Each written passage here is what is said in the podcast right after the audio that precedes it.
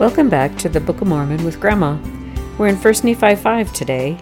The boys have gotten the plates and have arrived back at the camp spot with their father Lehi and their mother Sariah. This chapter gives us a huge amount of information about their family life and some examples of what we should and should not do. A guy I used to listen to, Jack Marshall, says that chapter 5 is an anatomy of an argument. One of the things someone mentioned in the CES symposium was that I, that I went to was that we learn from this chapter that children are always watching us and the behaviors of those in the family. They see the effect that it has on the rest of the family and they watch what we believe and what we say and how we say it, and it has an effect on them and the way they think and act. Looking back to when I was raising children, I guess I wish I would have paid better attention to myself and my words and my actions. Okay, let's go on and look at this chapter. Let's start at 1 Nephi 5 1. And it came to pass that after we had come down into the wilderness unto our father, behold, he was filled with joy, and also my mother Sariah was exceedingly glad, for she truly had mourned because of us, for she had supposed that we had perished in the wilderness. And she also had complained against my father, telling him that he was a visionary man, saying, Behold, thou hast led us forth from the land of our inheritance, and my sons are no more, and we perish in the wilderness. And after this manner of language had my mother complained against my father. Well, remember that this is a long journey back to Jerusalem, about a 200 mile trip one way, 12 to 14 days. It, had, it would have been an arduous trip. A famous archaeologist, Nelson Glueck, said he made the trip from Jerusalem to Aqaba and averaged about 13 miles a day on a camel. The problem with camels is the journey from Jerusalem to Aqaba is rocky and camels have soft padded feet, and the rocks would cause their feet harm, which is why they do better in the desert sands and not so much on the rocky area. But whether or not the boys would have taken a camel or a loaded donkey for their trip is unknown. They would have had to take supplies for a 12 to 14 trip, so they would have had to have had a loaded camel or a donkey. Either way, it would likely be about 13 miles a day. Sariah thought they had died in the wilderness. They had been gone about a month, and she felt they had been sent on an errand that resulted in their death, and so she complained. And what did she call Lehi?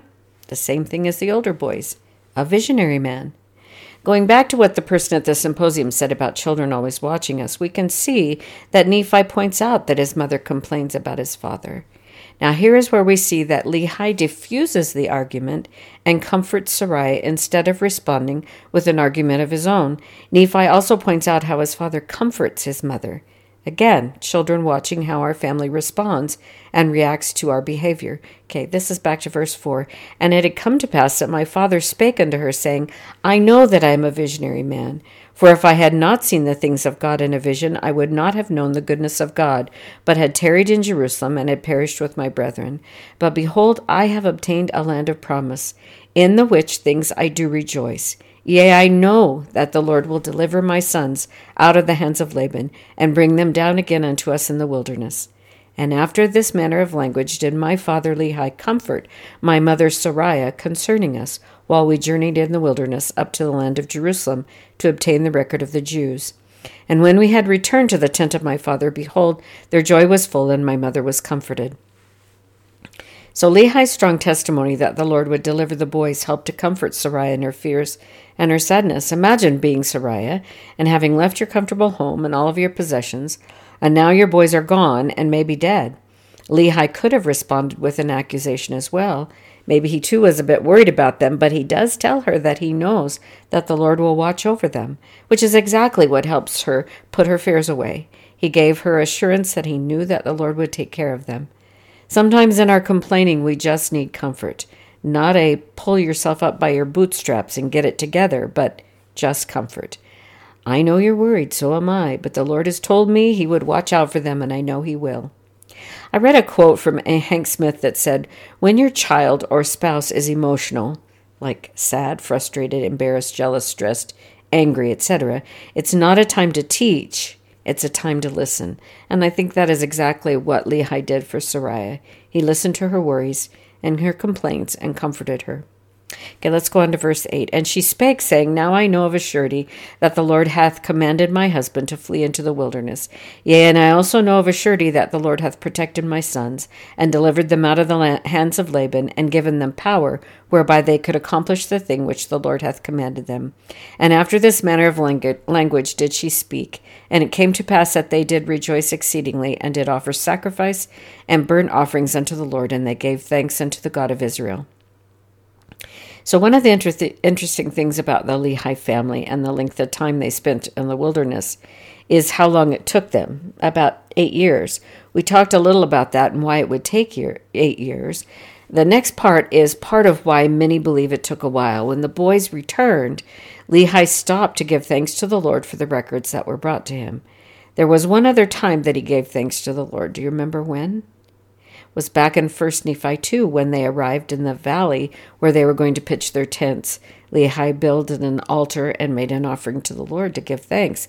And now he thanks the Lord for the safe return of his sons and for the brass plates. Okay, let's go on to verse 10. And after they had given thanks unto the God of Israel, my father Lehi took the records which were engraven upon the plates of brass, and he did search them from the beginning. Well, this is another reason that they probably spent some time where they were. It took some time, I assume, for Lehi to search the plates from the beginning to the end. These scriptures were of great worth to Lehi's family. The boys sacrificed a lot for these plates of brass, risked their lives, traveled a long distance, and even left behind their riches in order to have them. So, how important are the scriptures to you? You might want to think about that. We talked about the things that Lehi learned from these plates. What are some of those things? Well, they contained the first five books of Moses. This would be Genesis through De- Deuteronomy in the Old Testament. This would be comparable to our Old Testament, but it contained more than our Old Testament does. King Mosiah said about these brass plates that if it weren't for those plates, they would have suffered in ignorance, not knowing the mysteries of God. So these five books are important to the Jewish religion as well because they give the foundation for the law and the out and they outline the covenants that were given to the Jewish people by God. The first 5 books make up what is known as the Torah today. When Moses got ready to leave the people, he gave a farewell and then he wrote 13 complete copies of the Torah and gave one to each tribe to carry with them as their copy of the scriptures, and then he placed one in the Ark of the Covenant. This is also called the, the first five books are also called the Pentateuch, which is the Hebrew and Greek word for five. The Jewish people read the entire text of the Torah at least once a year, but it's also studied in their homes and in the synagogue. Another thing is they learned about the history of their religion, the creation of the world, and the history of the Jews from Adam and Eve to King Zedekiah. The things in Lehi's plates had more about the creation than what we have in the Old Testament today. It also contained the prophecies of the prof- of all the prophets, prophecies of Abraham and those we do not have, like Zenos and Enoch and Nahum, but also those of Jeremiah. He was a contemporary of Lehi who would have also prophesied of the destruction of Jerusalem as well as the fate of the Jews when they were taken into captivity. Lehi would have also discovered his genealogy and that he was a descendant of Joseph who was sold into Egypt.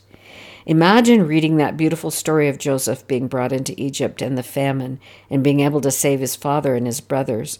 I remember the day I got my great grandmother's old Bible and I opened those pages that I used to read to her about Noah and Shadrach, Meshach, and Abednego, and then to discover in her own handwriting the list of children she had and their birth dates and marriage dates.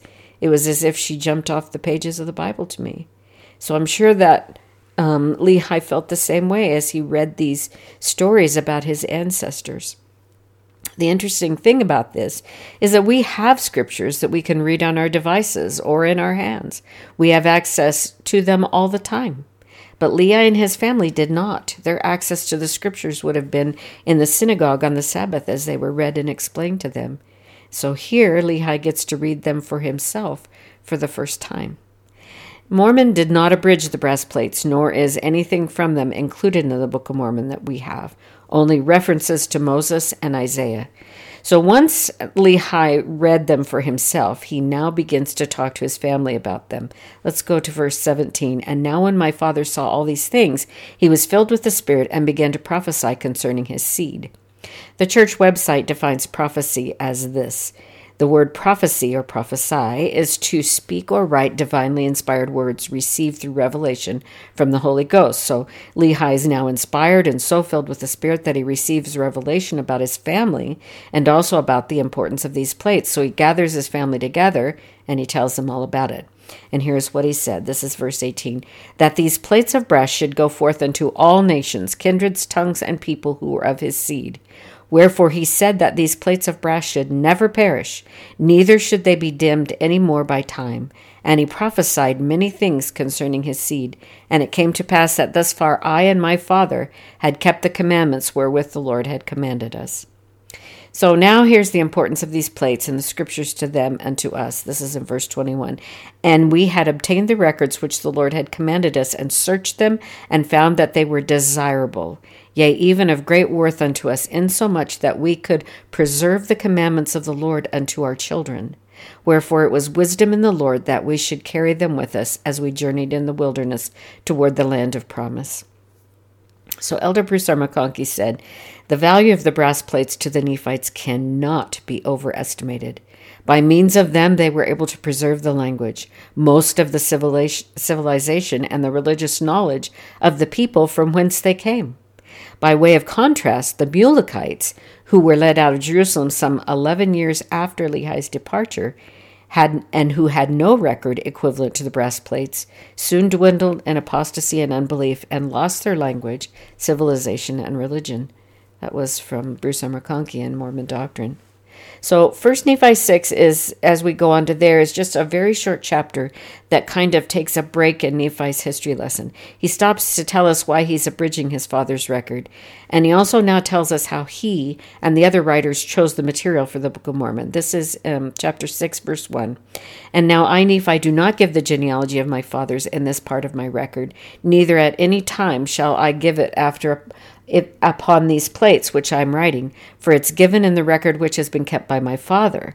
Wherefore I do not write it in this in this work, for it sufficeth me to say that we are descendants of Joseph, and it mattereth not to me that I am particular to give a full account of all the things of my father, for they cannot be written upon these plates, for I desire the room that I may write of the things of God. For the fullness of mine intent is that I may persuade men to come unto the God of Abraham, and the God of Isaac, and the God of Jacob, and be saved. Wherefore the things which are pleasing unto the world I do not write, but the things which are pleasing unto God, and unto those who are not of this world. Uh, wherefore I shall give commandment unto my seed that they shall not occupy these plates with things which are not of worth unto the children of men. So, did you hear why he stops to tell you what he wants to put on those plates? He wants to write the things of God. He wants to persuade men to come to God. He wants to write the things that are pleasing to God. And he gives a commandment to his descendants that they should do those same things. These plates are important to Nephi, so he chose carefully the things he put in there. These scriptures should be equally important to us, and we should make scripture study a lifetime thing. He tells us that his father searched the scriptures. He didn't he didn't just read them, and there is a difference. When I was teaching seminary, they told us there are three ways we sometimes get into the scriptures water skiing, snorkeling, or scuba diving. When we water ski, we skim across the water. We can sometimes do the same with scriptures. We skim through them. We read the required things we need to read, and when we're done, we don't remember a thing we read. When we snorkel, we get into the scriptures, but we just surface read. We don't think too much about what we're learning. When we scuba dive, we go deep into the scriptures. We ask questions. Why is this story important to me? What can I learn from it? And why did Nephi tell us this story? Um, Elder D. Todd Christofferson said, When I study, when I say study, I mean something more than reading. It's a good thing sometimes to read a book of scriptures within a set period of time to get an overall sense of its message. But for conversion, you should care more about the amount of time you spend in the scriptures than, amount, than about the amount you read in that time. I see you sometimes reading a few verses, stopping to ponder them, carefully reading the verses again, and as you think about what they mean, praying for understanding, asking questions in your your mind, waiting for spiritual impressions, and writing down the impressions and insights that come so you can remember and learn more. Studying in this way, you may not read a lot of chapters or verses in a half hour, but you'll be giving place in your heart for the Word of God, and He will be speaking to you. That was from his talk, When Thou Art Converted. So, here are a few ways to make your scripture study better. I've always felt that marking my physical set of scriptures was important to me. We've been told that the more senses you use, the better. So we can mark them physically, we can read them, we can write down what we like about them, we can write in the margins, put cross references in the margins, put the way you felt. You could write a question you might have. Physical scriptures are a good way to read and understand the scriptures as opposed to digital. When I homeschooled my kids, we used several methods to teach the alphabet, especially for those with ADD. Um, we sang the alphabet song, we wrote them on sandpaper, we cut them out, and we pointed, pointed out colors and letters as we drove. The more senses you use, the better. Use colored pencils. Maybe everything that the Savior says could be in red, so that you immediately recognize it as the Savior's words. For seminary students, all of your Scripture Master scriptures, scriptures could be in different colors. When I taught seminary, we would make each Scripture Mastery a different color and write the Scripture Mastery key words in the margins. Ashley still says she can find the Scripture on prayer because she remembers the color and the words. The other thing is take notes. Sometimes we read something and it's important and we want to remember it, but we close up the book and walk away. So take notes and put flags or post it notes on the page. Don't read the scriptures like you would a novel. Pause and ask questions or think about what you've just read. Look for problems and what caused someone to do what they did and what was the solution. You could say, How is my story like? Eh, how is this story like my life? Ask yourself, Am I Nephi or am I like Laman and Lemuel? Try to put yourself in the places of the people. I remember reading about Sariah and asking how I would feel if I thought something had happened to my kids. Then one day I was shopping, and my son, who was four, decided to hide in the rack of clothes in the store. I turned, and he was gone. He could see me, but I couldn't see him. It was an instant that he was there and then gone, and he watched as I frantic- frantically looked for him, and I felt a little bit like Sariah wondering if I had lost my son. What can you do then to improve your study of the Book of Mormon this year? Maybe you could choose one of those ways. So, until next time.